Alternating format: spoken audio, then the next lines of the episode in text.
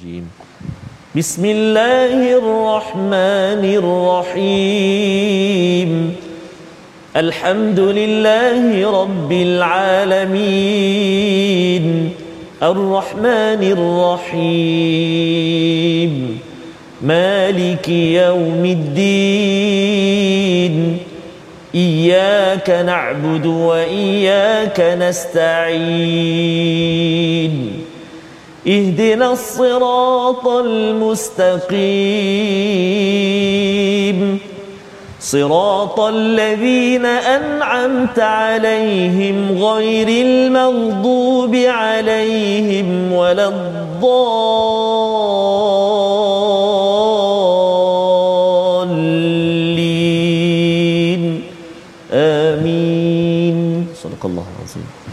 Bismillahirrahmanirrahim. Assalamualaikum warahmatullahi wabarakatuh. Alhamdulillah rabbil alamin wassalatu wassalamu ala asyrafil anbiya'i wal mursalin wa ala alihi wa sahbihi ajma'in. Amma ba'du. Apa khabar tuan-tuan dan puan-puan yang dirahmati Allah Subhanahu wa taala di mana saja berada?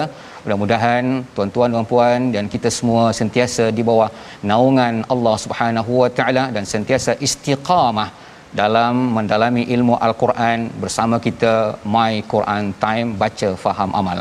Bersama kita pada pada hari ini iaitu sesi ulang kaji kita iaitu daripada muka surat 324 sampai 325 bersama kita Profesor Dr. Ahmad Sanusi Azmi. Beliau adalah merupakan host dan penyelidik My Hadis Time. Apa khabar doktor? Alhamdulillah. Sihat doktor? Sihat. Sihat Ustaz Safi. Alhamdulillah. Dah balik kampung dah? Dah balik kampung. Alhamdulillah. Dan bersama kita juga yang tidak asing lagi Ya. iaitu qari yang terbaik Allah iaitu Ustaz Tarmizi Abdul Rahman. Apa khabar Ustaz? Alhamdulillah Ustaz Ustaz sihat, Safri. Alhamdulillah Ustaz Safri sihat ke? Alhamdulillah. Alhamdulillah. Hari ini kita bersama ilmuwan kita, Ya, tetamu kita insya-Allah. yang senyum sokmo. Ya. Always smile ah. Dan kita, dan kita doakan juga sahabat kita Ya, Ustaz subhanallah. Fazrul Ya, Ismail mudah-mudahan. agar beliau boleh bersama kita insya-Allah. Amin ya rabbal alamin.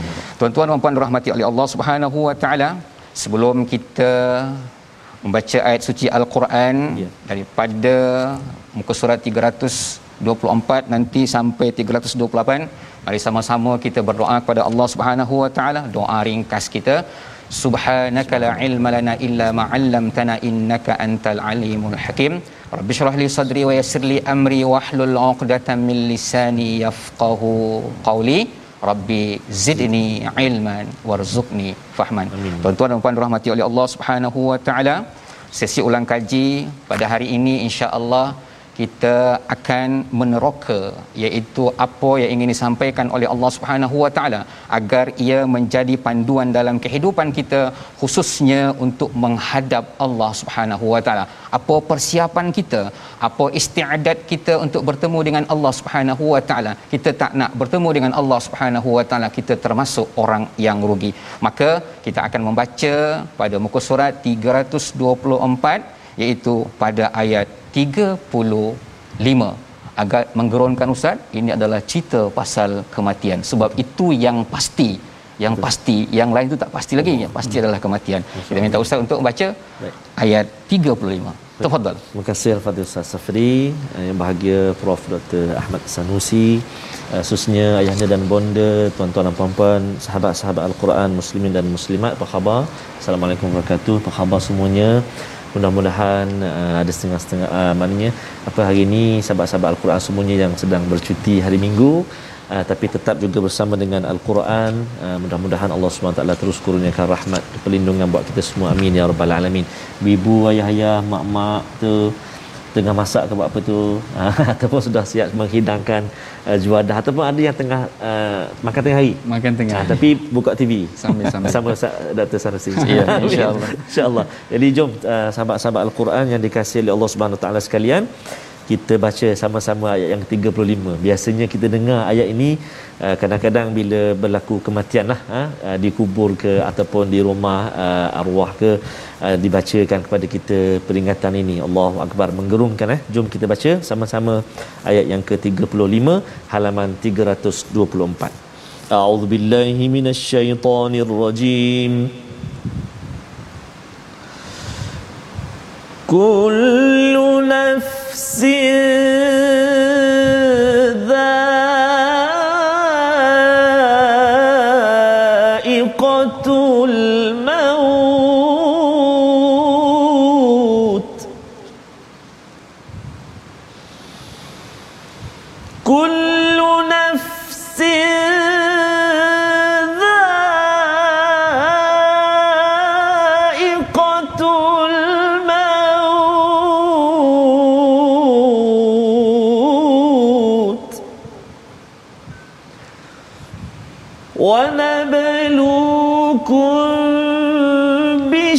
بالشر والخير فتنة.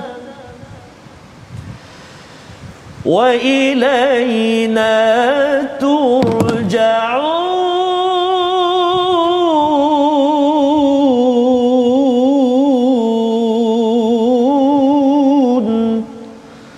صدق الله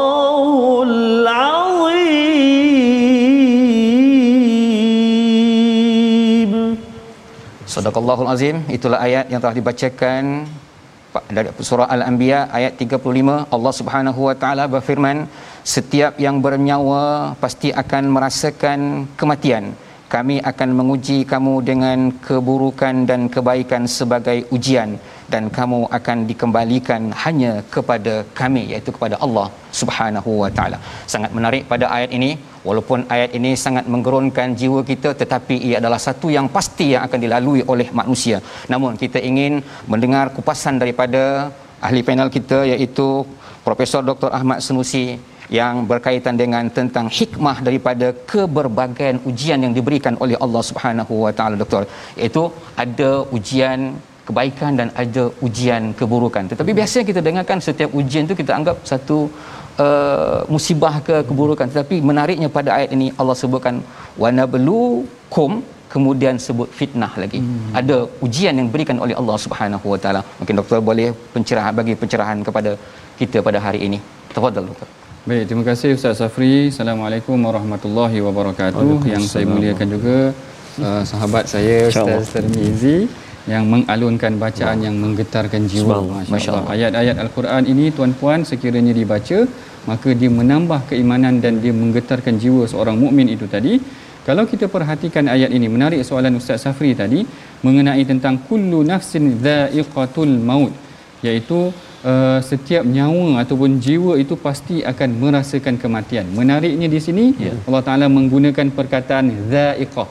Zaiqah ni membawa maksud zauq. Hmm. Zauq ni menurut al-Imam Ibn Ashur dianya adalah ihsas merasakan dengan hujung lidah. Oh. Ha, macam rasa sikit sahaja dengan hujung lidah. Jadi seakan-akan Allah Taala nak cerita pada kita ini baru sikit. Allah, permulaan kematian tu baru sikit kita dah menggeletar berpuluh-puluh sakit tahan sakit. Nanti pada hari akhirat Masya Allah apa yang akan berlaku adalah lebih luar biasa sehingga kan tubuh-tubuh manusia ni boleh luruh kerana azab yang Allah Ta'ala berikan kepada kita ini adalah permulaan Allah Ta'ala bincangkan dengan kita. Allah Ta'ala bagi tahu kepada kita bahawa maut ini adalah za'iqah bau sentuhan yang sedikit sahaja esok di hari akhirat. Sekiranya kamu tidak beriman maka azabnya adalah lebih pedih daripada itu.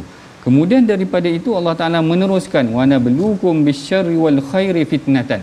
Ha menarik juga soalan yang ditanyakan oleh Ustaz Safri tadi. Allah Taala kata kami akan uji manusia dengan kejahatan ataupun dengan keburukan dan kebaikan wal khairi fitnatan. Fitnatan ini adalah ujian juga. Tadi Allah Taala dah kata kami akan uji manusia. Hujung ayat ni pun di tengah-tengah ni pun Allah Taala kata kami akan uji lagi. Seakan-akan ujian ini adalah sebagai satu takkid. Maknanya tekanan betul-betul. Memang manusia akan diuji dengan kesukaran ataupun keburukan itu dan dengan kebaikan. Yang diletakkan wal khairi fitnatan ni dekat. Kebaikan ni dengan fitnah juga adalah satu perkataan yang dekat.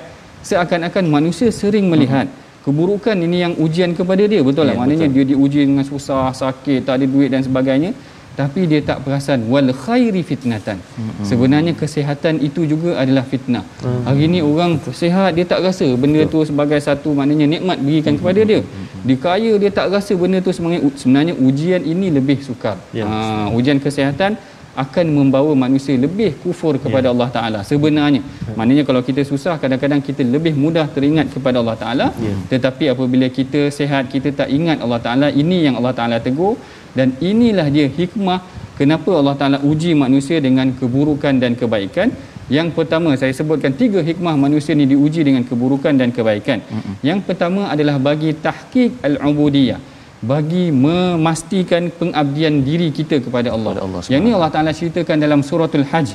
Yang mana Allah Taala kata ada dalam kalangan manusia ni dia kata fa in asabahu khairun itma'anna bihi. Kalau dia ditimpa kebaikan, ah, dia rasa seronok, tenang, rileks sehingga membawa dia kepada kekufuran. Tetapi dia kata wa in asabahu fitnatun qalaba ala wajhihi khasirat dunya wal akhirah. Tetapi apabila dia ditimpa dengan fitnah kesusahan, dia boleh berpaling pula jiwa dia. Ha, ini yang kita takut. Kita selama ni ditimpa kebaikan, kita tak merasa sangat maknanya kesusahan tu sehingga kita leka. Apabila kita ditimpa kesusahan, maka baru kita tahu sebenarnya kesusahan yang berlaku pada hari ini adalah ujian juga. Ini hikmahnya memastikan manusia itu mengabdikan diri kepada Allah. Yang pertama adalah memastikan pengabdian kepada Allah. Yang kedua adalah bagi memperkukuhkan kekuatan jiwa manusia di muka bumi ini. Ha, yang ini disebutkan oleh Al-Imam Syafi'i. Al-Imam Syafi'i kata, mana yang lebih baik? Bersabar dengan ujian ke ataupun bersabar dengan dalam mihnah ataupun dalam dalam ketenangan ini tadi? Lalu Al-Imam Syafi'i kata, At-tamkin darajatul anbiya' memperkukuhkan jiwa ini adalah kedudukan para nabi mana Allah Taala uji nabi dengan macam-macam ujian Nabi Ayub diuji dengan sakit. Hari ini ramai orang kena COVID, sakit kaki, sakit tubuh badan. Yeah. Nabi Ayub diuji belasan tahun. Dalam riwayat ada yang kata 13 tahun, Masya. dalam riwayat ada yang kata 18 tahun. Masya. Sehinggalah wa ayyuba idznada rabbahu anni masaniyad-dur. Aku ni diuji dengan sakit tetapi menarik ayat ni hujung tu dia kata wa anta arhamur rahimin uji 18 tahun. Manusia Allah Taala uji dia dengan kesusahan hmm. tapi dia kata Allah Maha Pengasih. Allahu akbar. Kita ni kalau orang ambil duit kita Allah. baru sehari orang ambil duit kita kita kata kau ni kedekutlah kau ni kedekutlah kita marah dia. Sedangkan Allah Taala beri kita hidup panjang lama 60 Masya. tahun baru Allah Taala uji sikit kita telah kufur ataupun kita mengingkari meragukan Allah Taala itu Allah. sendiri. Yang keduanya begitu untuk mengkurkup memperkukuhkan jiwa manusia. Yang ketiganya juga adalah bagi menyucikan jiwa manusia. Ha, yang ni yang disebutkan oleh Rasulullah sallallahu alaihi wasallam dalam sebuah hadis yang diriwayatkan oleh Al-Imam Tirmizi, Rasulullah kata ma yazalul bala bil mu'min wal, wal mu'minah fi nafsihi wa waladihi wa malihi hatta yalqallah wa ma alaihi khati'ah. Yang mana sentiasa Allah Taala tu menguji manusia dengan jiwanya, dengan anak-anak dia, dengan harta dia sehinggalah supaya apabila dia sampai kepada Allah Taala nanti di hari akhirat dia tidak memikul sebarang dosa. Masya, Jadi Masya ini Allah. yang tuan-puan kita semua kena faham dalam musim Covid pandemik ini ujian datang melanda. Kita tak perasan kadang-kadang ujian ini adalah kebaikan untuk diri kita. Mudah-mudahan kita dapat bertemu dengan Allah Taala dalam keadaan yang baik dan yang terakhir saya tambah satu poin ya, tak apa Ustaz. Silakan Ustaz. Saya tambah satu poin lagi. Sebenarnya ujian ini adalah bagi meruntuhkan ke kebongkakan jiwa manusia. Allah. Ah, sebab kadang-kadang manusia rasa hebat. Manusia rasa dirinya kuat manusia rasa dirinya kaya sehingga dia tak rasa bahawa ada kuasa yang lebih berkuasa daripada dirinya iaitu Allah Taala itu sendiri. Sehinggalah Allah Taala ingatkan perkara ni dalam perang Hunain yang mana para sahabat merasakan diri mereka ramai. Wa yauma hunainin iz a'jabatkum kathratukum. Dia ajab dia ajab dia rasa kagum bilangan dia ramai. Tapi Allah Taala kenakan musibah dekat dia awal dahulu. Dia rasa tergugat dia bagi meruntuhkan keegoan manusia penting ujian ini tuan-puan dalam empat poin yang disebutkan tadi. Saya serahkan semula dia. Masya-Allah. Empat poin yang harus kita so. pegang dalam kehidupan kita. Bila Allah Subhanahu Wa Taala menguji kita pertama hendaklah kita untuk mendekatkan diri kepada Allah Subhanahu Wa Taala. Yang kedua untuk mengukuhkan jiwa kita agar lebih bersabar sebagaimana gambaran yang digambarkan oleh Allah Subhanahu Wa Taala pada Nabi Allah Ayub. Kemudian yang ketiga adalah untuk menyucikan jiwa agar tidak sombong itu yang keempat ayat tiga agar kita tidak sombong terhadap apa yang kita miliki. Tuan-tuan dan puan dirahmati oleh Allah Subhanahu wa taala bahwasanya manusia itu diciptakan oleh Allah Subhanahu wa taala dalam keadaan tergesa-gesa sehingga mereka jauh daripada Allah Subhanahu wa taala. Maka beralih kita pada muka surat 325 iaitu pada ayat 37 minta kepada Al-Fadhil Ustaz Tarmizi untuk melantunkan bacaan ayat tersebut. Baik, terima kasih Fadil Ustaz Safri yang bahagia Fadil uh, Prof uh, Dr. Ahmad Sanusi guru saya subhanallah khususnya tuan-tuan dan puan-puan muslimin dan muslimat sahabat al-Quran yang dikasihi oleh Allah Subhanahu taala sekalian yang berada di hadapan kaca TV juga sahabat-sahabat kita di ruangan Facebook subhanallah uh, depan syuhada puan Nursia puan Sabaria puan Sumayyah orang ramai ya subhanallah uh, puan Arina dari uh, Finland kalau tak silap? Uh, ada dari Di Finland, Finland, selalu Ustaz. Uh, selalu bersama kita. International. ada puan Julaiha dari Los eh, dari Los Angeles. Los- selalu juga Allah. bersama kita. Uh, sahabat-sahabat kita dari Brunei Darussalam puan Siti uh, puan Syamil dari Singapura dan sahabat-sahabat kita puan Saliha Murusin juga dari Brunei. Juga sahabat-sahabat kita dari negara kita tercinta um, seluruh perusuk tanah air yang bersama dengan Al-Quran kalamullah. Subhanallah. Terima kasih banyak. Jazakumullah khairal jazak Uh, kita nak baca sekarang ini uh, ayat yang ke-37 Ustaz, eh? 37, betul. Uh, halaman yang ke-325 uh, ada perkataan uh, ajal tu ah ajal. Tasta'jilun uh, tergesa-gesa. Kadang uh, nak baca Quran pun tak boleh tergesa-gesa bila tergesa-gesa dia ada berlaku kesalahan so kena hati-hati. Belajar pun macam tu juga tuan-tuan dan puan jangan kita lambatlah asyik asyik sifat huruf je asyik makhraj je. Bila nak baca yang atas-atas ni sabar. Sikit-sikit slow-slow kita belajar insya-Allah. Dan jangan pula kita putus semangat pula. Alamak bila nak nak pandai ni jangan macam tu. Jangan tergesa-gesa.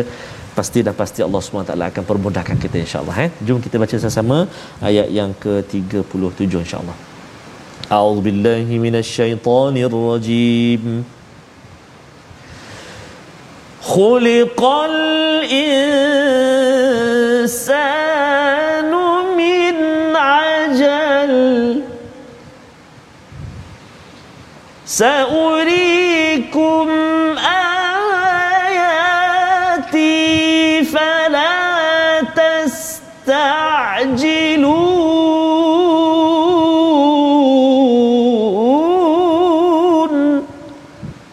صدق الله العظيم Sadaqallahul azim manusia diciptakan bersifat tergesa-gesa kelak akan aku perlihatkan kepada kamu tanda-tanda kekuasaanku maka janganlah kamu meminta aku untuk menyegerakannya Tuan-tuan dan puan dirahmati oleh Allah Subhanahu wa taala. Allah Subhanahu wa taala telah memberikan gambaran kepada kita bahawasanya manusia itu diciptakan iaitu dalam keadaan tergesa-gesa atau tabiat mereka itu tergesa-gesa. Fadli Datuk Doktor, bagaimana kita nak manage atau mengurus sifat tergesa-gesa ini sehingga kita uh, terselamat daripada apa yang Allah sebutkan seperti tadi fala tastajilun sehingga kamu tidak menjadi orang-orang yang tergesa-gesa. Fadhil Doktor untuk sebagai pencerahan insya-Allah. Baik, terima kasih Ustaz Safri, Ustaz Tarmizi. Satu soalan yang baik. Allah Taala sering ingatkan kita bahawa khuliqal khuliqal insanu min ajal. Manusia ni dijadikan dalam keadaan yang tergesa-gesa yang kalau kita tengok sebenarnya bukan kita sahaja Allah Taala pernah juga menegur beberapa nabi. Yang Allah Taala kata wama a'jalaka an qaumika ya Musa. Kenapa engkau ber, macam tergesa-gesa sangat ni macam nak cepat sangat ni wahai Nabi Musa? Macam tu juga Allah Taala menegur Rasulullah yang ketika mana diturunkan wahyu Rasulullah cepat nak hafal al-Quran itu mm-hmm. lalu Allah Taala kata la tuharrik bisa lisanaka Bihi lita'jala bi lisan. inna alaina jam'ahu wa qur'ana maknanya Allah Taala akan memastikan al-Quran itu akan berada dalam jiwa Rasulullah lita'jala bihi itu tadi seakan-akan Rasulullah ni ketergesaan dia untuk kebaikan Ya. untuk kebaikan kepada umat kita sama juga dengan Nabi Musa itu tadi baik apakah kaedah ataupun uh, apa point ataupun uh, nasihat yang boleh kita lakukan untuk uh, menghadapi masalah tergesa-gesa ni. Sebelum tu kita harus juga ingat bahawa sikap tergesa-gesa ni sebenarnya implikasi dia sangat besar kadang-kadang eh. Kalau kita tengok sebenarnya dalam kes-kes dalam sirah sebenarnya banyak juga.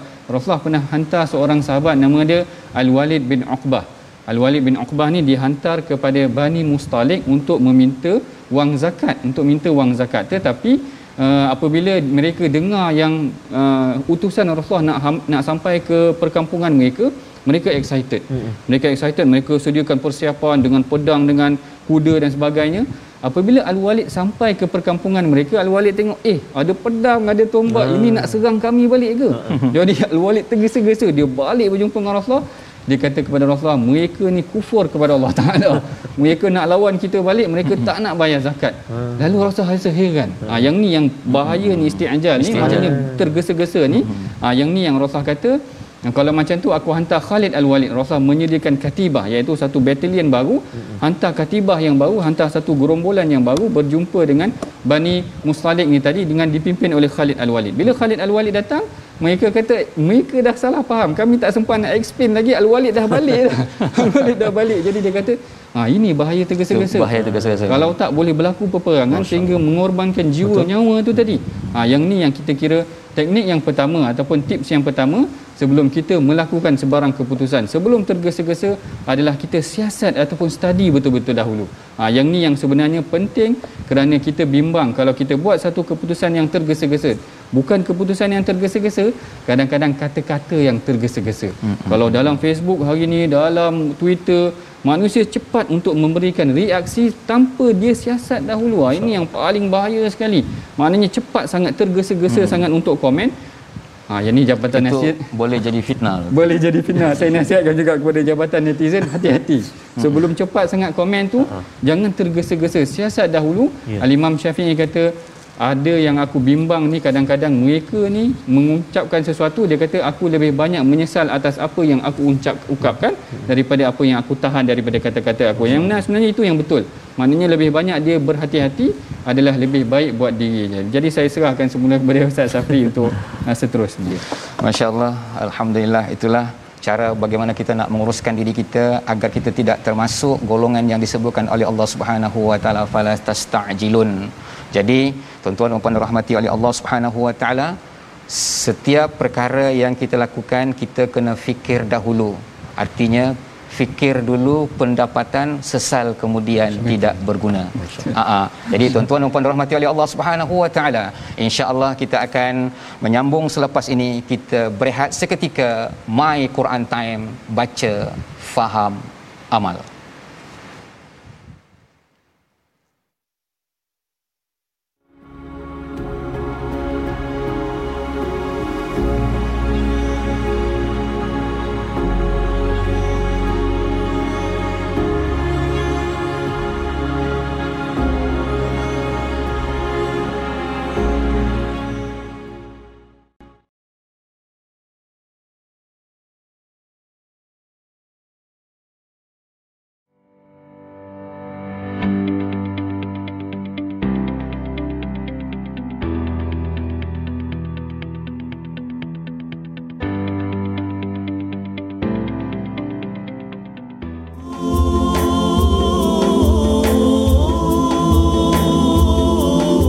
Itulah dalam setiap kehidupan kita.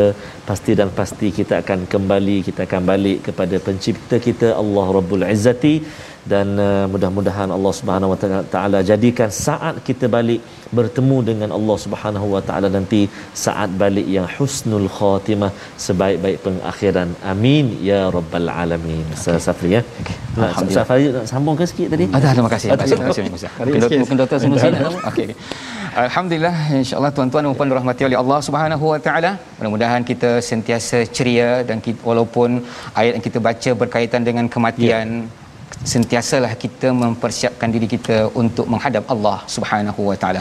Tuan-tuan dan puan rahmati oleh Allah Subhanahu wa taala kita beralih kepada muka surat 326. Kita akan tengok pada ayat 48. Ayat tersebut akan dibacakan oleh Al-Fadil Ustaz Tarmizi Abdul Rahman. Okey, terima kasih kepada Ustaz Safri, kepada Ustaz Prof Dr. Ahmad Sanusi, khususnya tuan-tuan dan puan-puan sahabat Al-Quran yang dikasihi dirahmati Allah Subhanahu Wa Taala sekalian. Alhamdulillah ada komen uh, sahabat-sahabat kita di ruangan Facebook uh, Ustaz uh, Prof uh, Dr. Dan juga Ustaz Safri.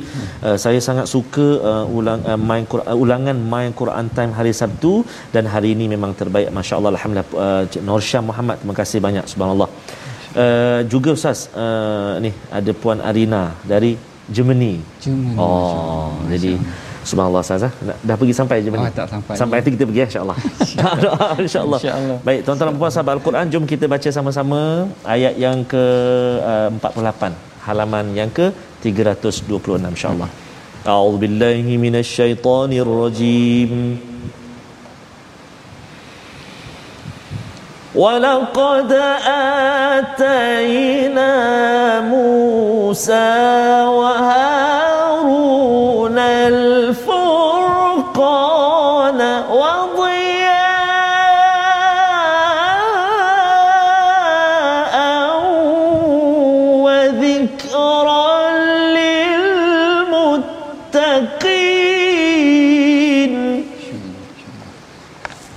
صدق الله العظيم Sadaqallahul Azim itulah ayat 48 daripada surah Al-Anbiya yang baru saja kita perdengarkan tadi yang bermaksud dan sesungguhnya kami telah memberikan kepada Nabi Musa dan Harun Al-Furqan iaitu kitab Taurat dan penerangan serta pelajaran bagi orang-orang yang bertakwa. Menarik pada ayat ini Allah Subhanahu Wa Taala memberikan kitab Taurat kepada Nabi Musa dan Harun sebagai furqan, pembeza al-haq dan batil. Tetapi menariknya dikhususkan juga kepada orang-orang yang bertakwa. Fadilatul Doktor, apa hikmah daripada penyebutan di akhir ayat ini tentang orang-orang yang bertakwa. Rupanya zaman Nabi Musa pun atau zaman sebelum Nabi Muhammad sallallahu alaihi wasallam pun perkataan takwa ini istilah takwa ini sudah, sudah ada bersama mereka. Mungkin doktor boleh pencerahan insya-Allah. Baik, terima kasih Ustaz Safi, Ustaz Termizi. Sebelum kita huraikan mengenai tentang ayat ke-48 mengenai tentang kenapa sebutan ataupun Allah Taala menyebutkan tentang sifat orang bertakwa, saya suka ambil sedikit masa untuk ulang balik tentang isti'jal tadi tentang ketergesaan tadi hmm. iaitu yang pertama kita kata kaedah dia ataupun ciri-ciri dia untuk menangani tergesa-gesa ni adalah kita study dahulu tentang sesuatu supaya keputusan yang kita buat tidak tergesa-gesa dan kita berfikir dahulu sebelum komen yang kita buat di Facebook ataupun di media sosial tidak tergesa-gesa sehingga mungkin akan memakan diri kita kembali. Yang keduanya adalah dengan kita bertenang dan menghayati. Ha, yang ni sebenarnya khusus kepada mengenai tentang solat.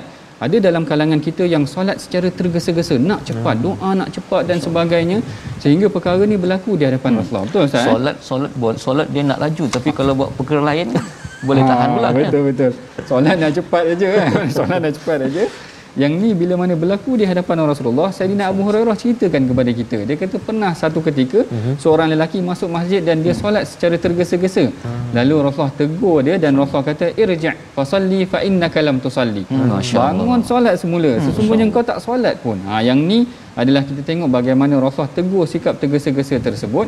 Bahkan Rasulullah minta dia supaya betulkan. Maknanya ni yang saya kata tenangkan jiwa dan hayati apa yang kita lakukan. Kalau kita berdoa, kita berdoa sungguh-sungguh kerana ketenangan jiwa dan penghayatan itu akan lebih dekat dengan Allah Taala daripada kita tergesa-gesa itu tadi. Ya, tips yang kedua, manakala yang ketiga pula adalah kita hendaklah menyusun ataupun merancang. Kadang-kadang disebabkan kerana jadual kita tak tersusun dan tak terancang, menyebabkan kita buat satu keputusan dalam keadaan yang tergesa-gesa.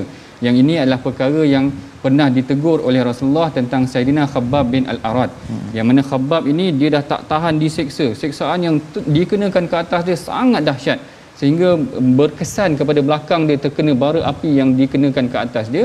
Lalu dia minta kepada Rasulullah agar diberikan ataupun doalah kepada Allah agar kita cepat menang. Lalu Rasulullah tegur. Ha yang ni Rasulullah kata sesungguhnya kaum terdahulu sekian sekian sekian. Jadi kat sini kita nampak perjalanan dakwah Rasulullah sebenarnya adalah dengan perancangan yang sangat teliti ataupun yang baik. Ada fasa-fasa yang tertentu. Ada dakwah sirriyah ada jahriyah ada lepas tu hijrah ada pembinaan negara dan sebagainya ini semua adalah disusun dengan baik. Dalam wahyu itu sendiri menunjukkan kalau kita uh, nak memperbaiki sikap tergesa-gesa itu kita hendaklah merancang jadual kita. Ha, kita hendaklah menyusun jadual kita agar kita dapat mengelakkan diri kita daripada bersikap tergesa-gesa. Baik kita kembali semula kepada ayat yang ke-48 yang mana Allah Taala menyebutkan walaqad ataina Musa wa Harun al-furqana wa diya'an wa dhikra lil muttaqin. Yang mana Allah Taala kata dan sesungguhnya kami telah memberikan kepada Nabi Musa dan Harun Al-Furqan iaitu kitab Taurat dan penerangan serta pelajaran bagi orang-orang yang bertakwa. Menariknya di sini Allah Taala sebutkan bahawa sebenarnya orang-orang yang bertakwa bukan sahaja berada di zaman kita. Ya, Maknanya di zaman Nabi Musa lagi sekiranya mereka bertakwa maka mereka akan mendapat manfaat daripada Al-Quran ini.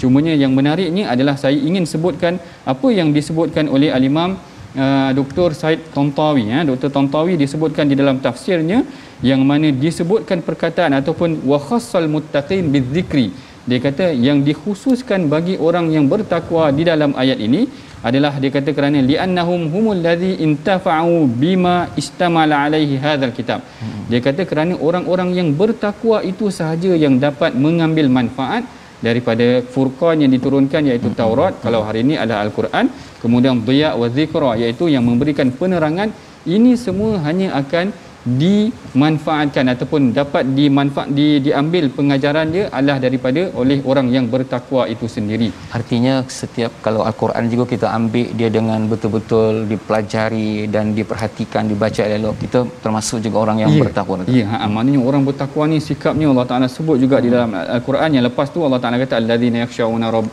alladzina yakhshawna rabbahum yang takut kepada Allah Taala beriman kepada hari ghaib hmm. ha, ini antara ciri-ciri orang yang bertakwa dia mengambil panduan daripada ayat al-Quran ini itulah antara hikmah kenapa Allah Taala menyebutkan tentang sifat orang yang bertakwa di dalam ayat ke-48 ini insyaallah masya-Allah alhamdulillah Mudah-mudahan kita tuan-tuan dan puan rahmati oleh Allah Subhanahu wa taala kita menjadi orang-orang yang bertakwa. Itu yang selalu kita dengar baca doa di waktu solat ya. apa kan surah Al-Furqan itu. Betul.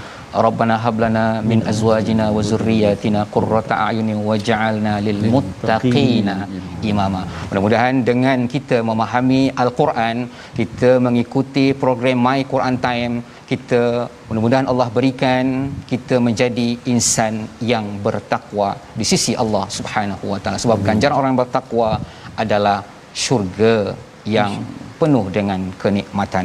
Kemudian kita beralih pada muka surat 327. Insya-Allah kita akan baca iaitu pada ayat 69. Bacaan tersebut akan dipimpin oleh Al-Fadil Ustaz Tarmizi Abdul Rahman.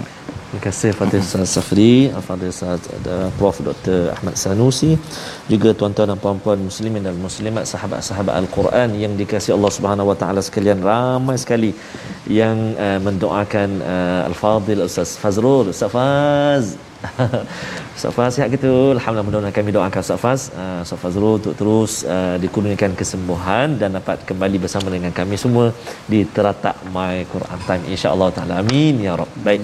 Sahabat-sahabat Al-Quran yang dikasihi Allah Subhanahu wa taala sekalian kita nak menyambung bacaan kita di halaman yang ke-327 sekarang ini kita nak baca sama-sama ayat yang ke-69 ustaz ya? Ya betul. Ayat yang ke-69 wah menarik ayat ini subhanallah.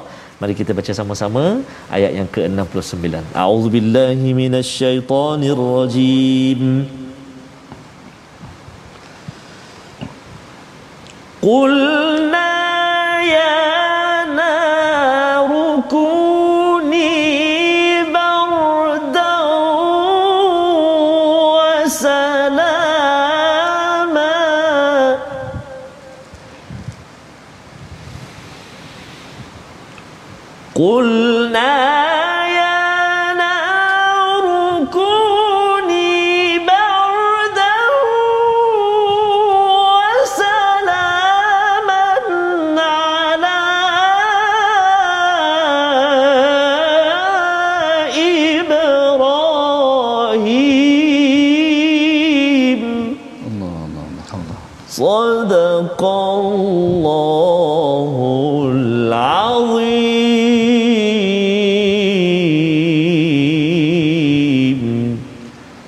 Sadaqallahul Azim. Itulah ayat daripada surah Al-Anbiya ayat 69 Allah Subhanahu wa taala berfirman lalu Allah berfirman wahai api jadilah kamu sejuk dan menyelamatkan bagi Ibrahim. Ayat yang baru saja dibaca sebentar tadi meruntun jiwa kita. Ustaz itu lagu apa tadi tu ustaz? Allah itu antaranya taranum ras eh? ras masya-Allah. Oh, macam dia sesuai dengan ayat uh, macam arahan ya okay. sesuai dengan apa yang diarahkan oleh Allah Subhanahu wa taala kepada api. Ya. artinya api pun diarahkan oleh Allah Subhanahu wa taala. Betapa hebatnya keagungan dan kekuasaan Allah Subhanahu wa taala. Namun doktor uh, Allah Subhanahu Wa Taala menyebutkan api. Api biasanya sifat dia, karakter dia membakar. Tetapi pada waktu ini dia jadi sejuk. Bukan setakat sejuk saja, dia selamat. Allah. Dan dia boleh menyelamatkan. Allah. Dan keselamatan itu taksis dikhususkan pula kepada Nabi Ibrahim alaihissalam. Adakah ia boleh datang pada kita Ustaz? Allah. Ah, ah, Ustaz bagi pencerahan kepada kita?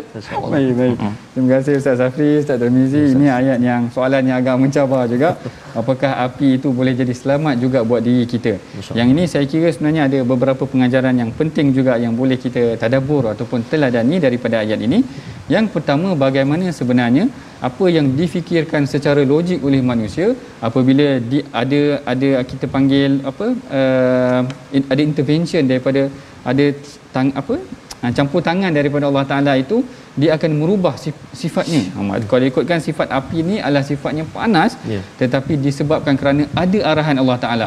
Sesuai dengan apa yang didengarkan oleh Ustaz Temizi tadi ada arahan dalam ayat ni maka api itu tadi boleh berubah menjadi sejuk bardan dan yang paling penting sebenarnya dalam ayat ini adalah tentang perkataan wasalaman Mm-mm. dan sejahtera. sejahtera. Kerana hari ini orang sejuk juga tapi mm. sejuk mati. Maknanya terlalu sejuk dalam aircon pun tak boleh tak baik juga boleh jadi semput boleh jadi batuk bahkan kawan-kawan kita di luar negara yang tidak mempunyai shelter perlindungan hmm. maka mereka boleh cedera ataupun mati kerana kan kesejukan Betul. lalu Allah Taala perincikan sejuk ini bukan sejuk yang mematikan hmm. bukan sejuk yang memudaratkan hmm. tetapi salaman sebab itulah Uh, sebahagian mufassir juga kalau tak silap saya ada menyebutkan sejuk di sini bukan sejuk yang membinasakan dia maknanya hmm. sejuk nyaman dan selamat wasalaman ala Ibrahim.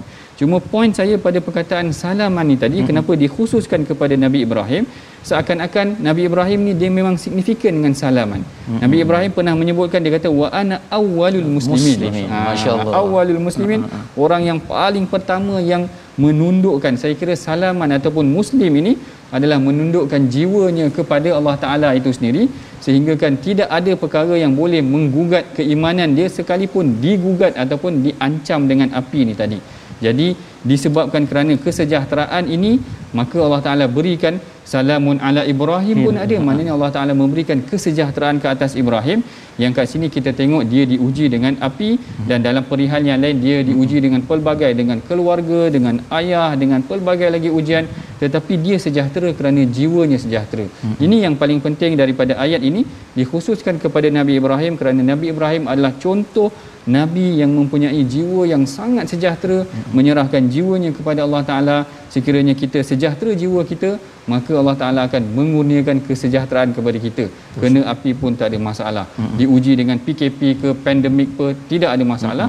Kerana jiwanya sejahtera. Dia tahu bagaimana nak handle kehidupan dia.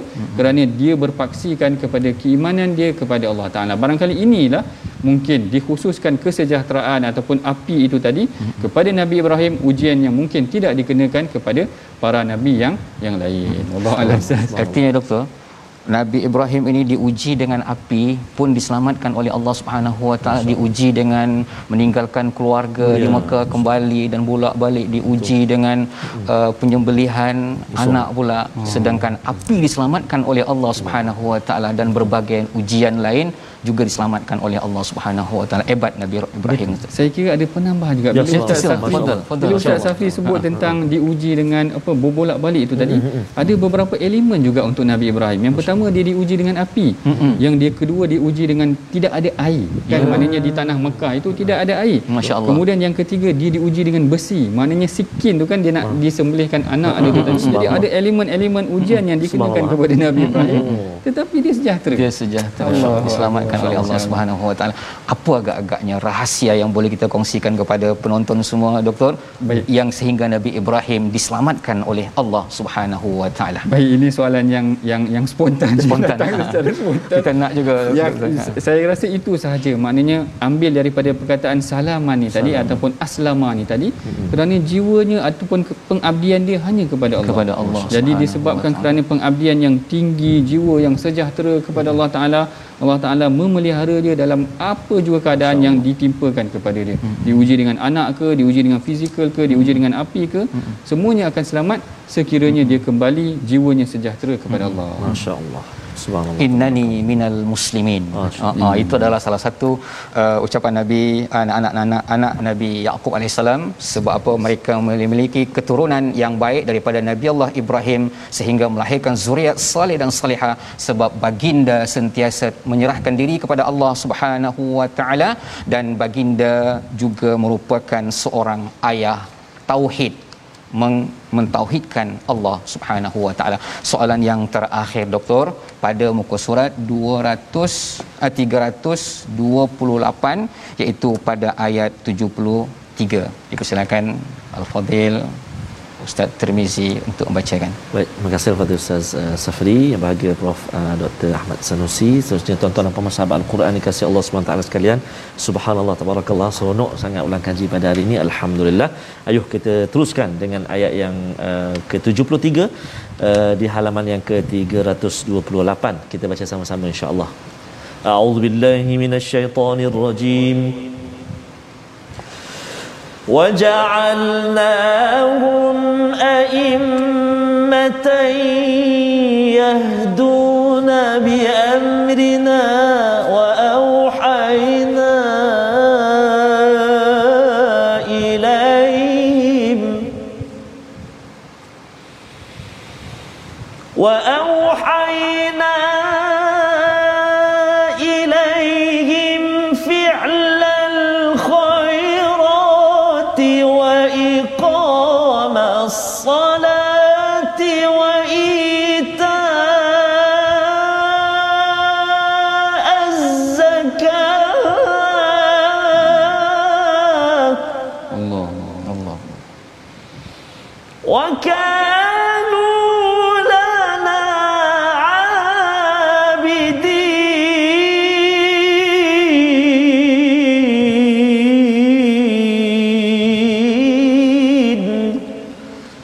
صدق الله العظيم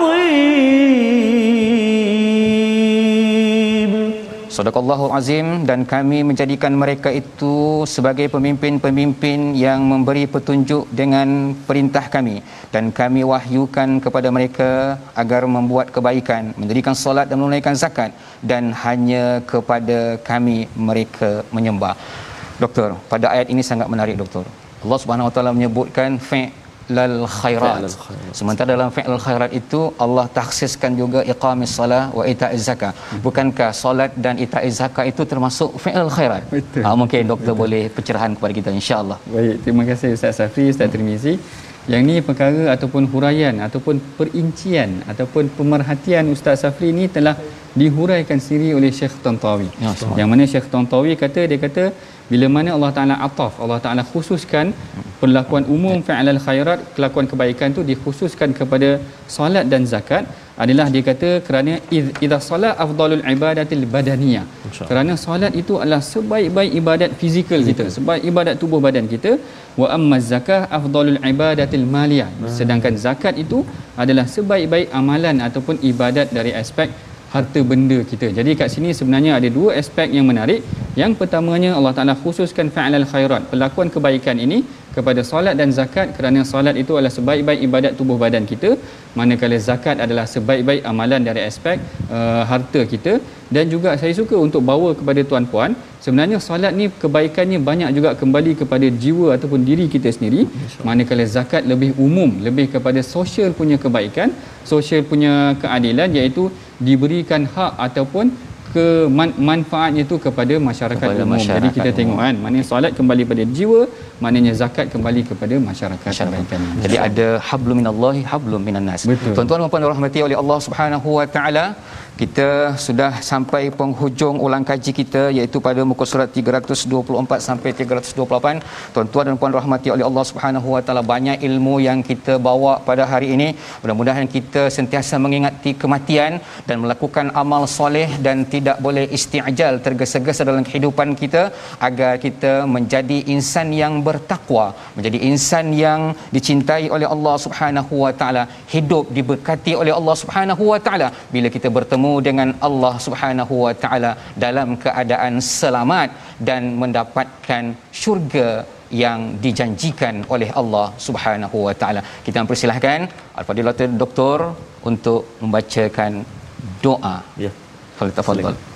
Baik tuan-puan, mari sama-sama kita berdoa agar kita dikurniakan ataupun dijadikan, digolongkan dalam kalangan orang-orang yang bertakwa. A'udzubillahi minasyaitonirrajim. Bismillahirrahmanirrahim. Alhamdulillahirabbilalamin wassalatu wassalamu ala asyrafil anbiya'i wal mursalin sayyidina Muhammadin wa ala alihi wa ashabihi ajma'in. Allahumma salli ala sayyidina Muhammad wa ala ali sayyidina Muhammad. Rabbana hab lana min azwajina وذرياتنا قرة أعين واجعلنا للمتقين إماما.